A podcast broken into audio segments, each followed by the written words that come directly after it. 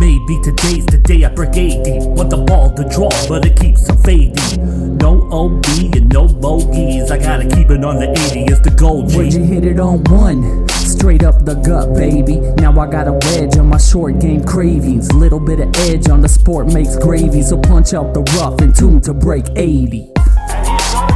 Break 80. Very, very good. Break 80. Amazing. Break 80. This guy's pretty Break good. 80. Break 80. Fantastic finish. Break 80. In your life, have you seen anything like that? This is episode 39 of the Break 80 podcast, and the streak has continued. Team Rose comes up clutch for me this week to extend the streak to four winners in a row for the podcast and to break it all down. I'm joined by my colleagues, Mike and Tim, who are so far behind. I'm wondering if someday you guys are going to be WDing from the pick segment this season. Oh, this week's going to be a big turnaround week for my squad. I can feel it. I got some good picks coming for later in the episode. Oh, coming from behind's a specialty over here, so uh, it's going to be okay. We're gonna, we're going to find a way back. Uh, I'm behind in our match play too, so it's going to be a big year for me. Got you guys right where I want you. Well, we had Justin Rose. Justin Rose got the W. That's my pick. And Mike, um, I'm wearing my beautiful rose-colored hat God, in honor of Justin Rose. that guy. you know, for being a former world number one and whatever, he's so boring and bland. He's like, he's like the Mayo. He's like the Mayo of the of the golf world. He's good every few years. It's good to have once in a while. That's about it because he's it's so bland and boring and not fun at all. But Well, we- anyway, And we talked about this. It's not the only food comparison that we have here for the podcast. Oh, yeah. There are we got a number of top top ten players that uh, compare well to foods. Oh, absolutely. We got some, we got some good ones here. Straight right down. If you go right down the world golf rank, ranking list with Rory at number one. Yeah, let's start with Rory. So these guys want to break down top 10 players in the world with the kind of food that they are, starting with obviously Justin Rose, who won. He's, I guess, male. Yeah, I, I mean, you Rory could go, McIlroy. with Rose. You could go like toast, like buttered toast. You know, whatever. Just really boring, bland, whatever. But Rory's number one. So, so his three iron off the, the tee on 18 was boring and bland. Should Well, maybe five be- iron. Five iron. Didn't go Five well. iron. Five iron. He couldn't I even. would he couldn't even put in a. a- That's a mid iron off the tee.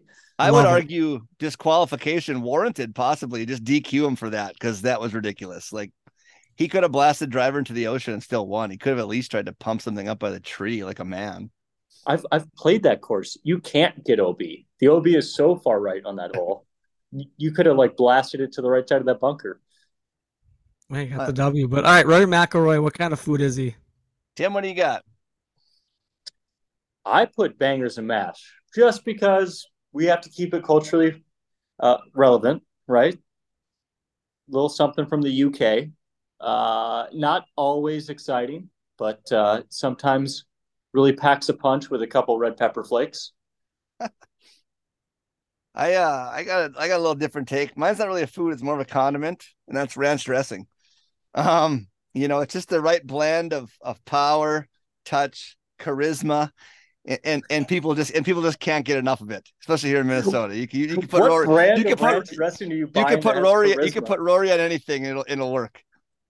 What uh, what what brand of ranch dressing has charisma? Oh, I don't know.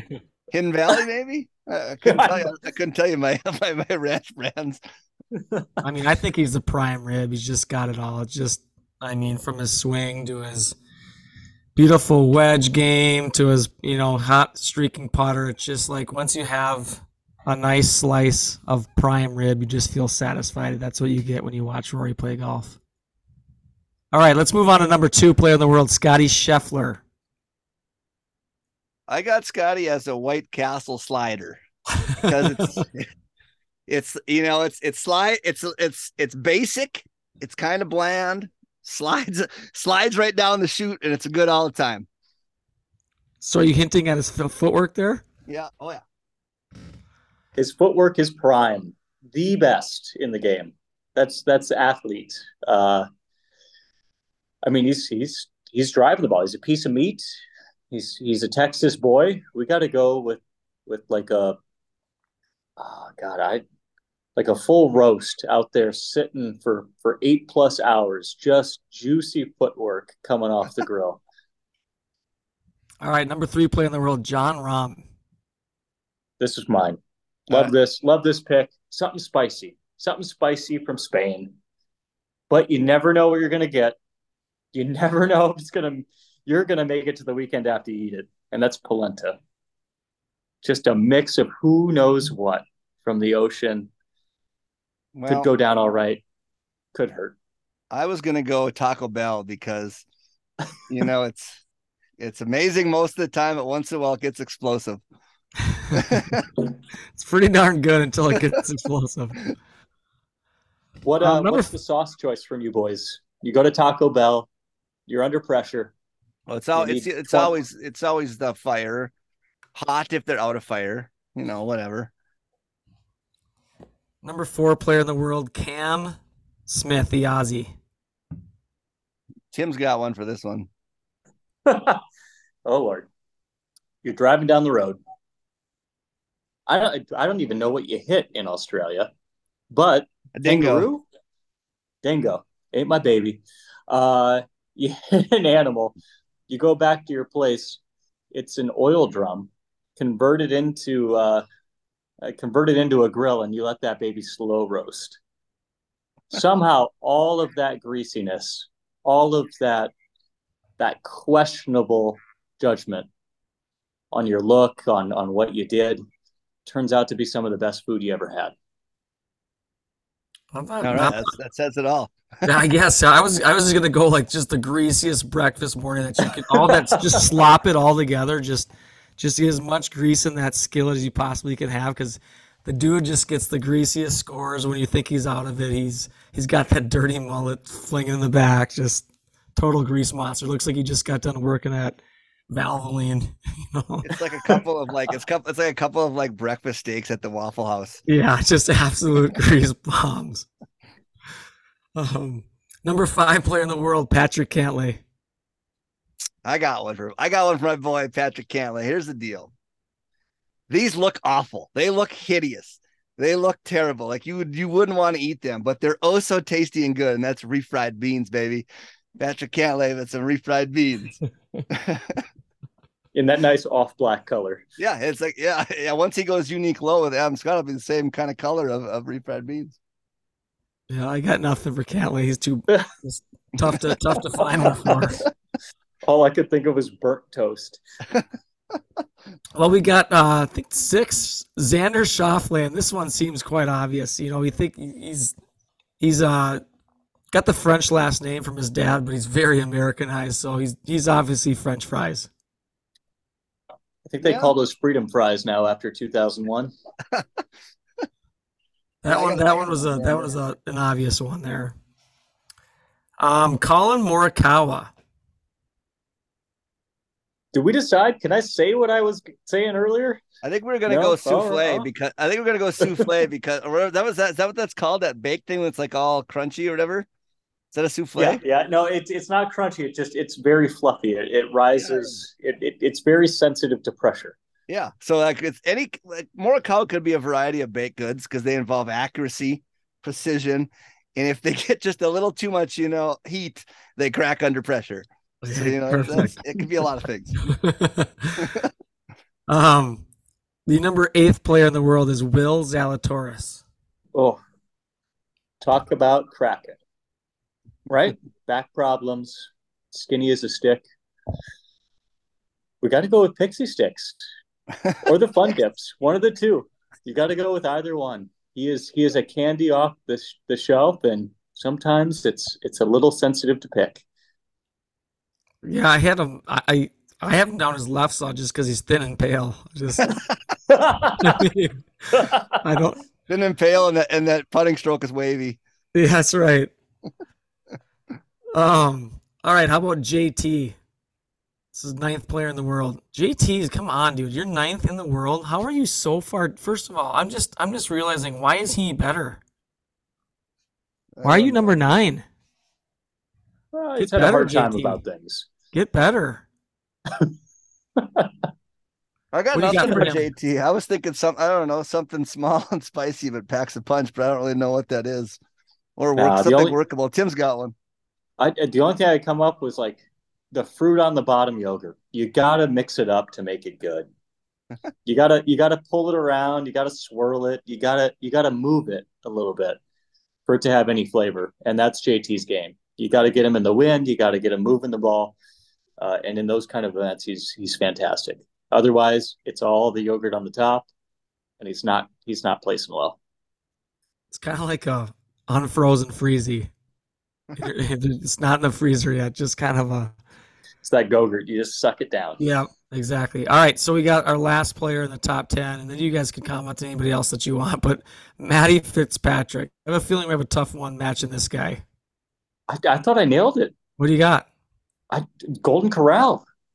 He's there. He's in his Skechers again. He's got some some loose looking pants on. He's ready to hit the buffet. He's in comfort. So he's retired, yet he looks like he's five. So how do you That says finger he's, food? that says he's Golden Corral's got chicken strips. I'll I'll Yeah, I'll- I'm not saying I'm not saying he goes for the prime rib. He's not hitting Rory up. He's he's chicken nuggets all day. Hundred percent. I got a player that just dropped out of the top hundred this week. Bryson DeChambeau. He's like well, the puff, that's not fair. he's out of the top hundred. He's like the puffer fish. You know, they eat those things. He's big, then he's little, and everybody thinks and everybody thinks he's poisonous.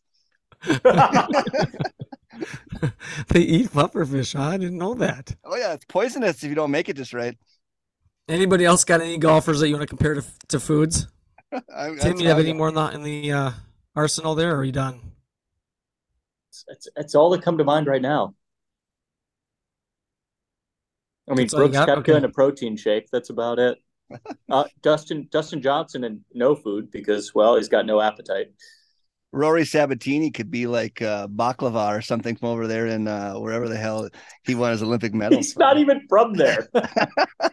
He's got an Olympic silver medal from there. That's me claiming my my new sovereignty as I do my taxes. What's uh? Is there a food that doesn't stop moving? Because if there was, that'd be Keegan Bradley. It depends where, where it's moving through your digestive system or what. I don't know. We're back Um, to Taco Bell. Dear Taco Bell, Break 80 podcast available for sponsorship. Absolutely. Well, we are kind of, you know, as we, this is something that we kind of all started this week. This is uh, Break 80s on Substack, and we've kind of found ourselves I don't know, somewhat be passionate about writing. It's been kind of a fun couple weeks. Um, maybe it's more of a week and a half, but um, we're on Substack writing articles, um, you know, re- relative to what's going on in the golf world. If you can find us on there, subscribe and like. We'll bring a few articles a week as we can on some golf um, topics that we're passionate about. We've got one out on Rodgers sandbagging, uh, our most recent one that Mike wrote. I wrote one on some uh, quarterbacks versus pitchers, who was the better golfer. We got one on Joggergate, Matt Laringus, and we've got a few more in the hopper. Tim, you've got one coming out soon. Any update on that? Yeah, so coming out here soon, and please like and subscribe. Uh, we'll have some links up here soon, or feel free to reach us on Instagram. But this upcoming one, titled Minneapolis Parks Department Pillages Golf Course Revenue, as the fate of Hiawatha remains a mystery. So, for those of you that aren't necessarily in the Twin Cities, there is a very historic golf course called Hiawatha uh, was set up in 1934, designed by William D. Clark, and for years and years, 1957 on, held the bronze, which was traditionally a, a black golf tournament. So has a ton of history and integration of golf here in the cities, integration of golf nationally, and ongoing golf tournaments uh, up to, well, just this last year as a championship golf course was actually the most popular golf course of our public golf scene, including Theodore Wirth and Gross National. Uh, Gross National known because they actually hosted professional tournaments.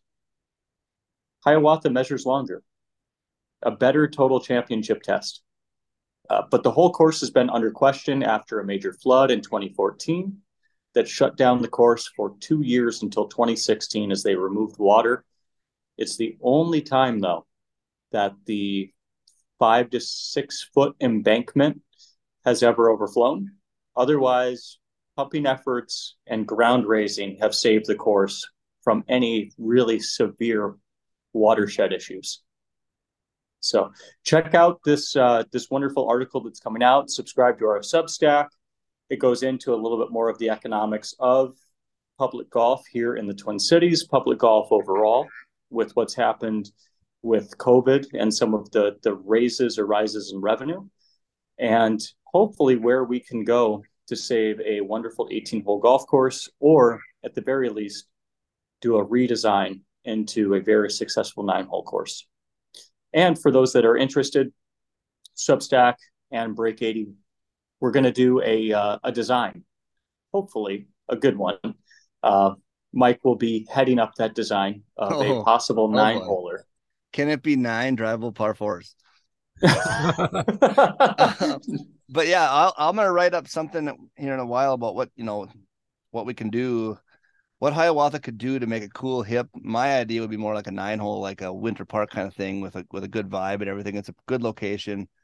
So look out for that. Um, with Substack, all you have to do to subscribe is enter your email, and then you get an email notification, you know, whenever there's a new article. So it's really simple. Yep. And we're on we're on Substack is Break 80. We're also individual our individual names as well. So uh, just take a look for us there.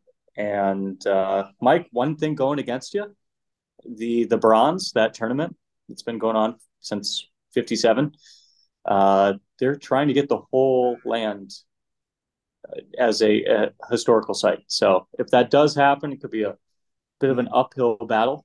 Massive. Also, the best the best land is is closest to the the lake, so you're going to want that for your putting course, course. Massive putting course like the Himalayas.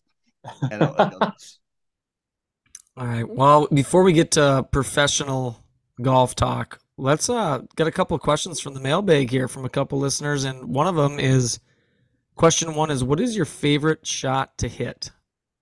What kind of gets the juices flowing? What kind of gets you wanting to come back and play some more rounds of golf? What gets you, man, that was just so satisfying. What do you got? I guess I'll go first, huh? Um, anything straight, anything like any straight ball flight. It is such a rarity to not have to work the ball uh, with what's going on with my swing. Do you ever try to hit straight, Tim? No. I feel like you set never. up to you set up to not hit straight. So that's what I'm asking. Yes, I've already given up when I've addressed the ball. Like, there's, there's a lot of things I know I'm good at. There's a lot of things I know that I'm not going to succeed at, and one of those things is hitting the ball dead straight. In fact, last time I was at uh, Golo Golf, we took a photo because my drive uh, did not leave the center line. It started at center, it finished at center. Its deviation was less than a yard, and we thought that uh, that was pretty much as good as a hole in one. So, second one, 69 yards, dead accurate every single time. It is a a three quarter swing, lob wedge with a little bit of spin. All right, Mike, what do you got for your favorite shot to hit? I'm kind of the opposite of Timmy here because I feel like I actually hit a pretty low spin straight ball most of the time. Doesn't really do I, I push it or pull it, but I like when I have to hit like a cut, you know, I'm in the woods or something, gotta hit the low punch cut or the or whatever. I don't I sometimes have a tough time starting it online. I can hit a big cut, but starting online is an issue. But um that's always fun. But other than that, like normal golf shots, I don't try to play anything. I hit fucking things straight. Like, look at most of the best golfers in the world. Just they don't try to play shots unless they absolutely have to. They play the same thing over and over again. That's what. What's that's like? What but what's like? Maybe it's more like for you than what's like a yardage. Like, what? What oh. do you get? Like, oh, like what is this? Is a this is well, feels let's like, see. I mean, any putt that goes, any putt that goes in some days is is exhilarating. that's a good but, point. But uh, any three wood, any three wood with a, the vapor. I'm a big. If I got a hundred in 12 yards. Ooh. That is my perfect. I like I could get there with a sand wedge, but I like the nice little baby gap wedge from 112 is my favorite number for whatever weird reason. If it lands, if the rangefinder pops up 112, I am salivating. That's my number. Have you just been have you just been grinding on the track, man, or what? How'd you know that? I don't fuck no, I don't grind. What are you talking about? I I mean, I did, I did, I did, I did birdie one and two at Pebble Beach yesterday on the sim. but Not no big deal, but uh 54 watch for a open camera. while. 54 watch. We had a 54 watch going. Um, no, I, I mean, no, I don't practice. I just play a lot of golf. I, for whatever reason, I end up at 112 yards a lot. I don't know. Yeah, Well, I I, gotta I am. I am going to try to actually practice. I got two hours of sim on Wednesday night at Mulligan's coming up. okay. We're gonna start. We're gonna start Quest grinding for the, qualify, the, quest, the quest to qualify. We're gonna start practicing a little bit. Good. Well, I've got uh, two shots myself. I love a 90 yard wedge shot. I think that's just so fun. When you get your stock wedge, it'd be a 56 degree. I can get it to 100, 105, but I just love where I can not think about how hard I need to swing, take a nice lawn trout. You know, I think when I don't think how hard I need to swing, the ball seems to go pretty straight for most of the time. Um, and usually you're thinking about scoring, like you're thinking about getting somewhat tight. Now, what does that mean for different people? For me, it's like I'm pretty happy if I hit it to 15 feet from 90 yards, just a chance to make birdie, or in some cases make par. But um, 90, yeah, 90 yard shot is fun. And then I'm a huge, pure long iron shot guy. Why? Because I don't do it very often. I might be the worst long iron player in Buffalo. I just Oh, whoa, Buffalo, New York. We talking about bigger city here? Yeah, like I just I don't know. I don't know what it is. I think I try to get too much out of long irons, and I just I don't. know. I've never been. I think I early extend. There's a lot of disasters that happen. You know, we've over, overanalyzed it, but a long iron shot when you execute it, there's not a lot of better feelings just because it doesn't happen so often. I, I will add. to- I'll piggyback on you there. I eh, the two iron stinger is just a is like a Picasso. If you if you if you hit the two iron stinger and it, it works, which doesn't always happen, but when it does work, oh, that's a thing of beauty. I think if you pull off a shot that you don't really, you know, practice or like you, you know, one of the guys responded with he really likes to hit a, a low eight iron punch shot when it's, you know, into the wind or heavy wind where it's he's trying to keep it under the weather. You know, those aren't shots that you're sitting there hitting all the time, but when you think of a shot, you visualize it and you creatively do it. Like I've played with Tim before and it's like there's no way he hits it out of these trees. And all of a sudden he's got a 15 footer on the green. It's just like Oh, you like the El Campeon? I know you don't. huh? Yeah, I know you don't practice that, and you just Assuming pulled that out of nowhere. You don't know where I've been, Jeff. Assuming How it's- happy, Tim? Tim, how happy were you when you made that shot? Like it just seemed like you were the. It's like you just got gave birth to your first son. You were just like you wanted To, to everybody to, watch see it. to watch the defeat on your face as you made a bogey from the fairway, and I made a par from who fucking knows where. I was gonna was say double treed. I was gonna say after playing in match play with you, it's I would be impressed if you hit to the proper green. Um, so yeah, that was one thing, and the other part of the mailbag was, and I found, I think this is more the mental part of the game, and I find it kind of interesting. We've had uh, a guy named Phil Nemel on the podcast a long time ago, and he kind of talked a little bit about this. But why in golf do we have such bad splits? For example, why do you go out and shoot a 43-36 or a 45-38? Um, why is that reset on hole nine something that gets people refocused? Where in reality, why don't we refocus it on hole eight, on hole seven, on hole six? Why does it take standing on 10 tee box to get everybody refocused and locked in? Is it because of the, the nine score? Is it because you're waiting to see a way better score? Or, you know, what is the reason for that? Anybody got thoughts on that? Humans uh, love pattern, to say the very least. We're we're creatures of habit. So when we get stuck into a way of thinking about things, which is front and back, I think that we we stick to those guns. We we say, you know, this one is wrapped up. It's shit the bed in essence. This this front nine is dead. We're shooting a 45, which to some of the break 80 listeners could be good. We have hope for you. We'll get you there. Uh, and then the back is is a complete turnaround. You get the hot dog at the turn. You've got something in your stomach. You've got that time to mentally reset and come out with, as we always say, right? I'm sure both of you have said this, a whole new nine. It's a new golf course. And in some cases, there is and can be a fairly distinctive change in the design of the golf course, too. So it actually feels that way on some of the places that we played. Not that Mike likes, because Mike wants a congruent golf course the entire way through that looks the exact same. But yeah. for some of us, it's like, yes, this actually feels like a whole new ball game. I I have a theory on this. Um, after you've just went full eject mode on the front nine, you just don't give a fuck anymore. And you'd be amazed at how well you play when you're not worried about shooting a score because you're like, oh shit, I I'm not going to put up a good number now, and then you do. It's magic. It's kind of like whenever we get outside here. I've always thought this. Whenever we get outside, whether whether it's going to be who knows April, uh, and you play your first few rounds, I have always thought that I play really well the first couple rounds, even though I haven't touched a club hardly at all all winter long, because I'm just happy to be out there. I don't care what I shoot. I just wow, we're golfing again. This is great. And then as you get a few rounds in, you start thinking about stuff and you start worry, working on stuff is when you get progressively worse.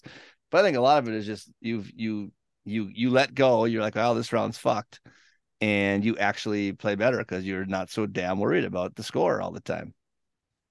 And I think that goes vice versa. Let's say that you go out and you fire a you know even par round on the front nine, then you start at the turn thinking about what could you shoot, and you go full eject mode on the back nine. So it kind of goes hand in hand because you're now tightening up. You're thinking forward about what could I be shooting. I'm gonna be, you know, I could shoot my lowest round right now, and instead of just playing the next hole, that's kind of what you thought about. But one thing Phil brought up too that I thought was interesting he had mentioned that in golf, why don't we, instead of thinking of as nine and nine, and I'm sure some people probably do this, why don't we think of golf in holes of three? You know, where you play three holes, you know, and, and kind of stop and think about how you're playing, and then you play the next three holes. You kind of, instead of breaking up into nine, he thought that might mentally get you, uh, you know, every three holes we reset or we think about what was going well and we try to keep doing it. Or if it's not going well, giving that back nine reset after three holes instead of after nine. So I thought that was interesting. I've never, of course, I've never applied it or tried it.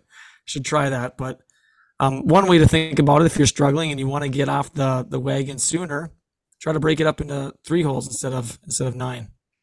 What are your thoughts on breaking up into the type of hole? Par four, par three, par five? What are your scoring averages? Where do you need to focus? Should I take more focus in this, you know, mid long iron on this par three because my par three scoring has been abysmal?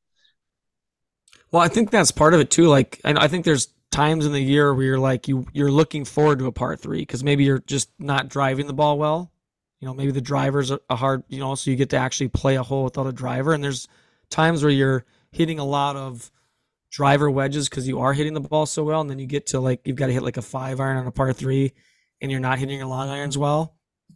But I I still think that you know when it comes to breaking it mentally down, you know, if part of it with the with the pars threes and the par fours is every course is kind of different. But if you can keep consistency with the three holes, you know, mentality, just because of the, you know, you may not get a par three for a certain amount of time, you may not get your par five for a certain amount of time, like just because of how courses are designed. He was thinking that that, or he, you know, being a psychologist major, that's kind of what he suggested for anybody that has a really hard time stopping their disaster, like letting it continue until you get to nine holes and then you can reset. He's asking, why can't you do that sooner? Because It's it's, going to be a lot of hot dogs. It's I'm going to damn eat. hard. And you probably, you know, maybe it is because you don't have your drink yet. Maybe the back nine gets you that extra cocktail that you need to kind of reset yourself and cruise on. or- Break break 80. Drink seven beers. I don't know if that's the case. one to start, and then one every three holes. That's like the attribute of the best players in the world, though. They can they can focus on one shot at a time. You know, and obviously they're better players too, but I- would uh, have to imagine there's a lot of guys who were good enough golfers to make it that didn't have that. They could not stay keep keep that thought out of their head about score all the time. You know, I think that's a big separator. Some those guys can let go of bad shots so quickly and they and they figure out how to focus in on that one shot at, at hand all the time. And I think that's kind of one of the things that I wrote about in the article on Substack with quarterbacks and pitchers. They have to have a super short memory. They can't let things bother them for a long time. Otherwise, they're not going to have any success.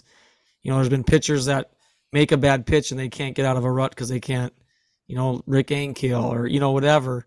And you've got quarterbacks too. Like once they make a mistake, they start getting timid and they don't chuck anymore. You know, you've got certain guys that just don't care when they're when they're back in there. Josh Allen isn't thinking about the interception he just had.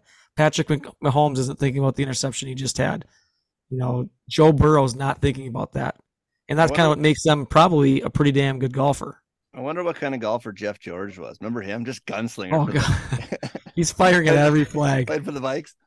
yeah, there's no, there's no, there's no, there's no holding back with Jeffy George. well, let's get to um, well, first of all, thanks for interacting. I mean, it's fun to have hear things that you want to talk about, and like I, I really enjoy talking about that kind of stuff. Sometimes, you know, talking about only the what's going on in professional golf or what's the hottest topic, and you know, in golf can get kind of, you know, there's a lot of people that talk about that. But if you find some things that we can discuss that you're interested in, I, heck, I, I love talking about the mental part of golf. It's, you know, fascinating to me because I'm not very good at it. So, um, Pebble recap. He does it. Justin Rose finishes it off on a Monday finish today. Um, holds off kind of a. I was a little bit worried there with Brendon Todd making a little bit of a run right away to start the day, but but Justin Rose makes a couple nice, you know, 15, 20 footers. Um, puts it in the bag and wins for the first time since I think believe just the before the Tour Ch- Championship 2019, right? For Tiger. Yeah, Tiger. Tiger's won. Tiger has won twice won twice in between Justin Rose's last two victories. That's incredible. Um, um, how about Pebble overall as a venue? I mean, the, the golf itself wasn't super exciting just because we didn't get a chance to see like the finish on a regular Sunday night where most people are watching. But you know, Pebble as a golf course, I, I will say like I love watching some of those holes. I love watching the sh- small greens. Like there's a lot of times where people miss a green because there's so little. But there is a lot of driver wedges. I mean, let's be honest. They're coming in there with for most of the time, besides nine or eight. Most of those are wedge shots coming in for those guys. Yeah, uh, back up for one second here when you were talking about you were a little scared about your pick. Nothing strikes fear into a, go- a leading golfer's uh mind and heart like Brendon Todd. just, it was like it's well, like Tiger just stalking you from behind there with Brendon. him and Justin Rose. It's like a couple pieces of white bread. Which one's gonna get toasted faster in the toaster? But that's what you were saying. Like that kind of golfer plays well at Pebble. It's the Streelmans. It's the you know the guys that are just their distance oh. doesn't matter. You know those guys are feasting on on courses like these. But um, overall, though, as a venue, what are you guys' thoughts? I mean, it's the yeah, field is getting worse every year. It's you know, I, I don't know. I don't have to tune in to watch it. Whereas before, I remember, oh, it's Pebble. I got to watch it. I'm just not. I don't know. If you're watching on YouTube, I'm actually live right now from the uh, from the Pebble Beach Pro Am, and it's a complete dumpster fire because the weather's shitty. Uh, the field is shittier uh, I don't want to watch Jason Bateman hit shots over and over again. I care less if he's killing people on Netflix. Sure, that's one thing. I don't want to watch him go. um, and then uh, I don't know. I don't, I don't like shitting on Pebble. I mean, there's great holes, and obviously, I'd like to play Pebble. I haven't played it, but it's such it's such BS because it's it's a public golf course, but it's not because you can't if it's just like $550 green fee one time a lot of people would pay that. But what is it tim a two night minimum stay or something now? It ends up it costing now. it's like three grand to play around at Pebble Beach you know comfortably get on without maybe them letting you squeak out there if they have an open tee time. And then i've i've heard on uh other podcasts and stuff the round is like miserably slow. It is like six seven hours. You're always waiting the whole round. Uh, and on top of that, you get iffy weather out there. You could get you could get the shit they had delays in and have to go play in it. Um, so that I don't know. I don't know what to think of that of that. Here, here's the thing with Pebble. It, it it does grow on me architecturally every year. It is not bad from that side.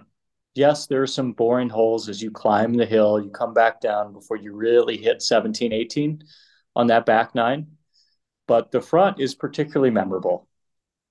Yes, it, it is expensive. It is a whole vacation to go, though, because you're not just there for that. You're there for Spyglass, you're there for Del Monte, you're there for Spanish Bay, you're doing 17 mile drive. The problem with Pebble, why are they there now? It makes no sense. It is one of the worst times to go. Uh, you go after August, it's shitty. You go right now, it's shitty. They're back in California for Riv here Yeah, soon. but Riv is in two weeks. It's either way. It's going to be it's the California swing season. you move it three, four weeks down, much better weather. It, it makes no sense to have a Northern California stop before a Southern California stop. Ah, you can't, you can't, you can't, you can't jump on the fucking. You can't mow the Honda. Can't mow the Honda's grass, baby. The no, Honda that I mean, yeah, Honda do their thing, but I thought you know it's been years since Bing Crosby set this thing up, and global warming should have taken its toll, and it should be beautiful and sunny out, and it isn't. So don't buy electric, buy diesel. Let's warm up Pebble Beach. I mean, you you can get you can get some good weather years. It's just a total crapshoot with with the wind and everything and the rain. You just never know. It's still cold, and I don't mind the crapshoot. I think the crapshoot is what makes something like the British Open, the Open, interesting, right? Well, the that's the other thing crapshoot, about- the luck of the draw. about this tournament that's a dumpster fire. You got three different courses, and t- depending on, you know, Spyglass plays way harder than the other 2 Mhm. So, and I actually I think Rose kind of bucked this trend because he played on where did he start at Monterey? He did not start at Pebble, I don't think, did he? His first round was at. I thought his first round was at. Uh, Spyglass or Monterey? no, I thought he had the pole in one. His last round was at Monterey, and I think he started at Pebble. So he started. So he got the easy draw then. Oh yeah, he did because he shot five under at Pebble the first day, which actually wasn't was like the was like the average score. So you think about that tournament. You got the, the guys that got to play Pebble Beach day one. Keith Mitchell, Justin Rose, uh, I think Lee Biota did. A bunch of those guys that were up there. Uh, oh, and shout out to uh, the tour advisor guys putting in a big effort at Pebble. I did like that part of it. Um, but they got out they got out of the gates on good weather on an easy golf course and all shot good scores. The guys that started at Spyglass had to play on the good weather day the hardest golf course, and then when it got to the days where it was supposed to be the easier tracks, it was blowing like 30, 40 mile an hour gusts and sustained winds. They had no chance because they're playing catch up right from the beginning. It's like getting the draw at the British Open, but that's only two courses. Now you got like a mix of three. I don't know. It's all fucked up. I, I do enjoy the multiple courses. I still think that they could spread out camera crews and and some of the viewing a little bit better. And man, if if Cypress would have just let in a few more people back in the day, they all played it on Tuesday. Like the whole like most of those guys were at Cypress on Tuesday playing. Just make Cypress part of the damn tournament. That's what well, everybody they wants can't. to see. They can't do that. Well, they could. That's what everybody wants to see. Cypress doesn't want to do that. Also, uh, if Cypress wants to let us in, we are the right folks. Well, and any lawyers out there, going back to previous episodes, Tim and I's theory about just you know trespassing and paying the fine. I I believe it's a thousand dollars in California, which It's fine. totally worth it. I, Yeah, for I- sure. I, what three holes? I think we can maybe bang out three holes. We got to get to 16. I mean, that's the one. You know, I, Yeah, my big what we got to look into is is how what is the state by state record here? What is the database like in the United States? If we trespass in in at Cypress, can we go to New Jersey to Pine Valley and, and trespass, and then they not like you know check the records, and then we're we're only getting a slap on the wrist at all these places. I think they're all separate. I, I would imagine that the, all the state misdemeanors, because we're not going to be felony, right? Like, think about it. I'm never going back to New Jersey. I don't give a shit what kind of what I, what kind of record I have in that shithole. You guys Yeah, just, I just want to play just Pine need to Valley. know. You need to know what your names are. Are you guys be the Wet Bandits or what's going to be? Yeah, Your, yeah, absolutely. is that your signature? Breaking out. It's the uh, it's a whole new podcast from jail. So, well, I, I don't know. Like, I, one thing I like, I saw this on on Twitter, and it just gave me just, ah, I just got really turned off by Pebble. Just like you were saying, they just try to bleed money out of you. Uh, I think it was Galvin Green, so of course those are a lot of money. I don't know why it makes them so special, but the fact that there was a jacket in the clubhouse for five hundred plus dollars just irks me. And somebody out there will pay it, and it's just like, Here's the thing, Why? Jeff. It goes up. That goes up in price. You hit the turn. There's a small club shop at the turn. A friend of the podcast, Zach, was there, and it had started to rain. And someone in his plane group went in and bought full rain gear, and it was Oh. nine hundred dollars. Nine hundred dollars at the Oh. turn, and it There- stopped raining two holes later. that's what he gets. He deserves that. There's a lot of play- people with a lot of money out there. Oh, the other thing about so that bad. course too at the turn wonderful food stand those seagulls are the most aggressive birds i've ever seen they stole a hot dog right out of a buddy's hand i'm not kidding flew down chomped it flew away there it goes $18 worth of hot dog Oh, I mean that's That's why you gotta- hot dog. First of all, no wonder Lee and Keith Mitchell and Hossler got it figured out. You wear the big tour visor so they can't swoop in there and take your hot dog. It's perfect. Yeah, you can also just eat lunch right on top of Yeah. it. It's so the perfect. wide. He- it's the perfect headgear. I was so that was that was the most jacked about that than anything. That we had three tour visor guys in the top. Right. Well, Hossler Well, oh, Beau effed up for you. Didn't quite get in the top ten. Missed by a shot. No, yeah, I know that would have been huge. Yeah, so I mean, I don't know. It's it's it is what it is. It's you know, Pebble's sweet in its own way, but yeah, there's some definitely some things that are, you know, and it'd be interesting too to just to kind of see where it is in five more years. Does it continue to just go downhill worse? Are we getting just a random gross winner every year? Are we getting, you know, some real major championship like people that want to play there, or is it? You know, is it turning into basically a Corn Ferry Tour event? I mean, It'll be it'll be an elevated event at some point. Uh, much like waste management is this week, and they have 23 of the 24 Will it be elevated though with a pro am attached to it? Uh, I don't know. It's a good question. That- can't that's, really. why, that's why a lot of the guys don't show up. They don't want to play those long pro am rounds and all that BS. But Yeah, it's if you're serious and you're trying to win a tournament, it's not really for you. And it sounds like you know when you play there, it's kind of more of a if you got a fun group, you probably compete because it's you know you're gonna be sitting there waiting forever, so you might as well kind of enjoy it, pretending like you're not really playing or grinding on an actual PGA Tour event. unless you're Ben Silverman, who shot one over, missed the cut, but his playing partner just sandbagged the hell out of it, and you won the team in in part, whatever it is, Aaron Rodgers. If you guys can't see me, I'm doing the discount double check on YouTube here. He's a plus three handy, and he played at a ten. What a joke! Listen, he needed that W. All right, the dude hasn't had a good win in a while. what a joke!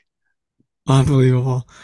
Well, the tour heads to one of the most fun stops in all the entire year. I mean, it's just a blast. It's fun to watch. The golf course is pretty meh to me. Um, I'm not a really a desert guy aesthetically. I don't really like watching it, but that's not what draws me into it. That's not the reason why.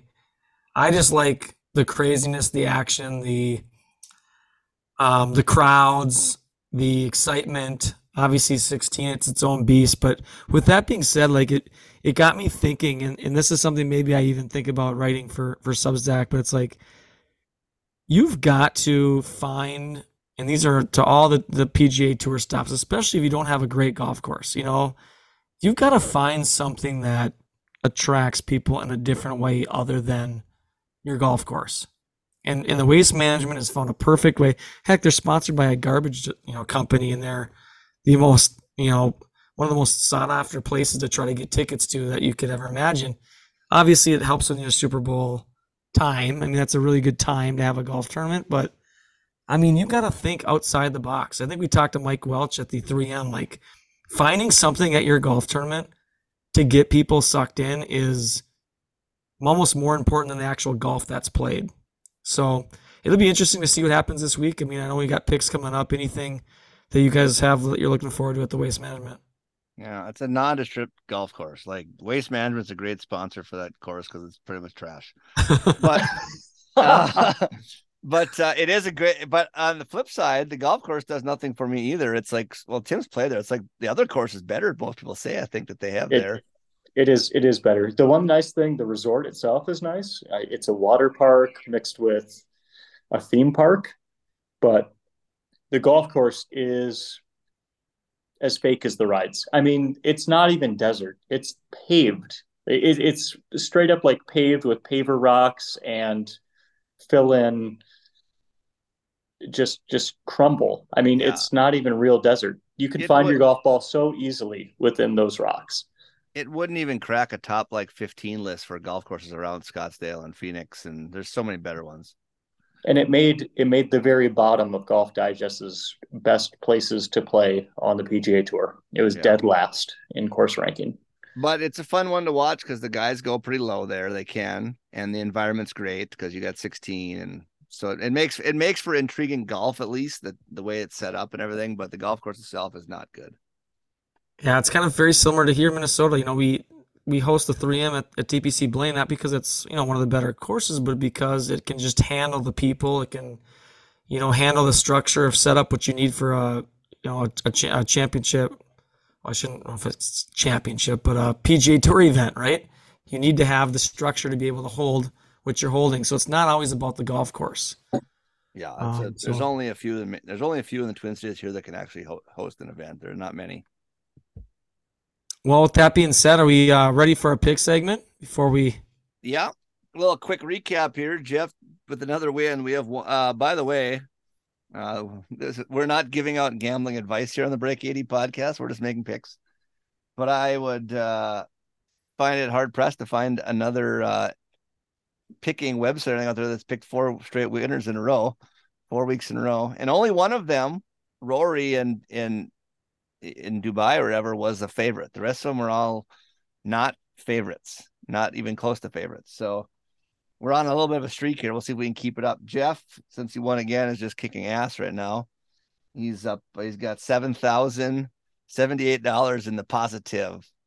It's a lot I'm of up. it's a lot of golf trips right there. Yeah, I'm up uh, just under three grand, and Tim is that is back to negative. He was he got into he got out of the red for one week, and he's back down to negative four thirty-one seventy-six. It's a write off. Pick the favorite, Tim. Be back out of the, out of the gutter. hey, So hey, it got me some money. for the waste management, we got a good field. We got almost every good player, you know, out there is playing. Um, and we're going 500 bucks again, our standard dollar amount for the week. And you do whatever you want with three picks. You want to pick three winners, you want to pick top five, top 10, top 20. It does not matter. You got $500 allotment. We'll let uh, Jeff, the the uh, leader, go first. Well, I'm I'm going for is I'm going for the kill shot here. We're going to just end things. Like, you know, we got everybody where we want them. We just need to finish it. You know, like in Karate Kid, he does a crane kick. Like this is the ender. And I'm just gonna throw four hundred dollars on Jon Rahm to win. Now, I will say this: Jon Rahm has played there seven times. He's never finished worse than 16th, but he's also never finished better than fifth. So he's not like he's never really been in it in it.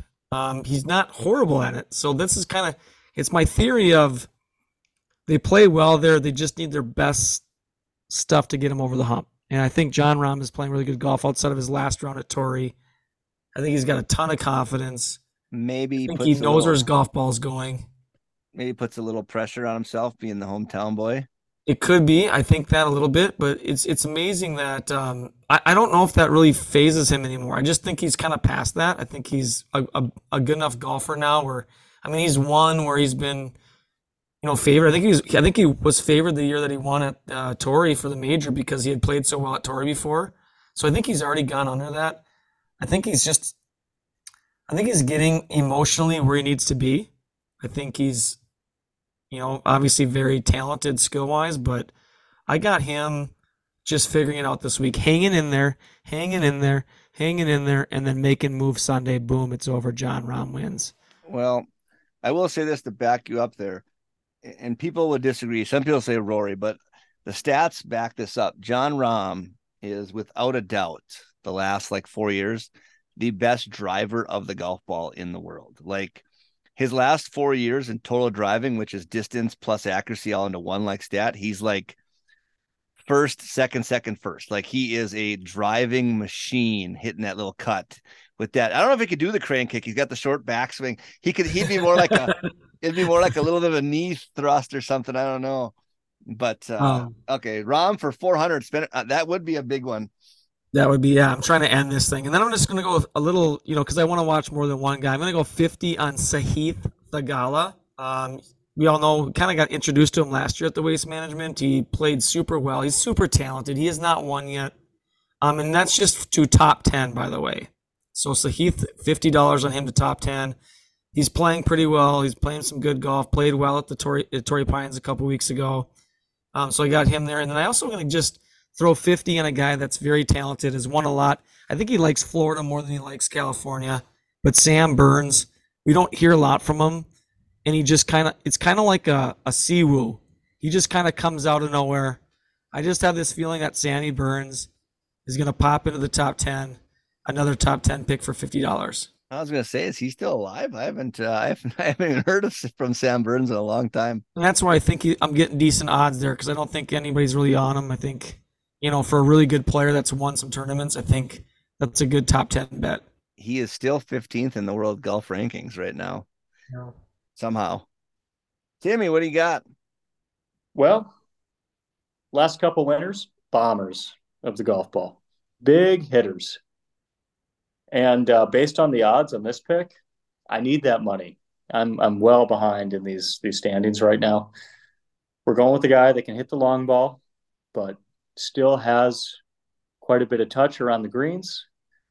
And that's uh, Cam Young. Doesn't have a long track record here yet.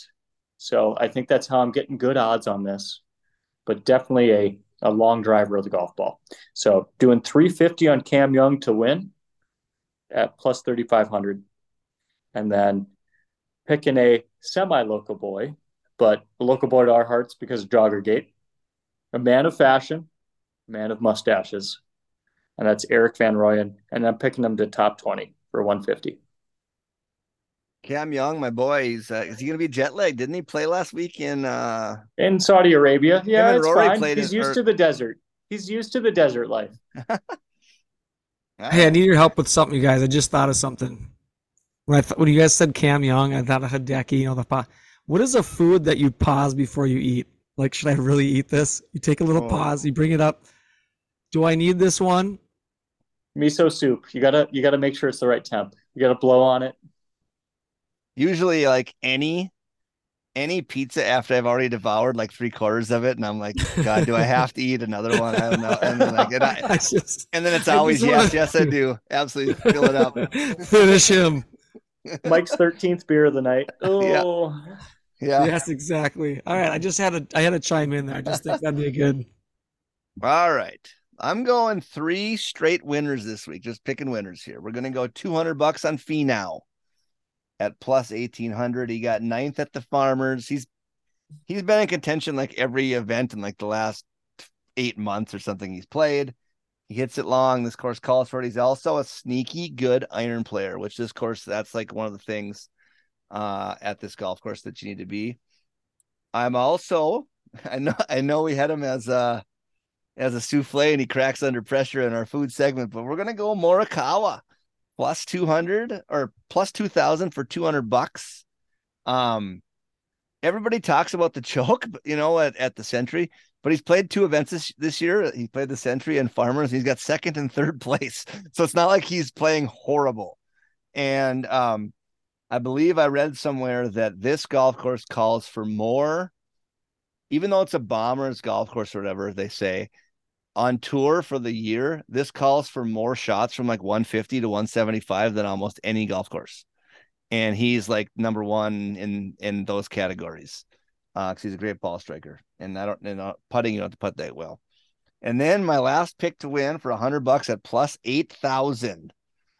Played well at Pebble. He's a man of sweaters. He's a man of, of tour visors. He ripped into A Raj for being a sandbagger. So he's a man of our hearts, Minnesota. That is uh, Keith Mitchell, who played great, actually. He did. I watched a little bit of it. He made nothing. He didn't putt well, but he hit it great. So Keith Mitchell is kind of primed and he kills the golf ball.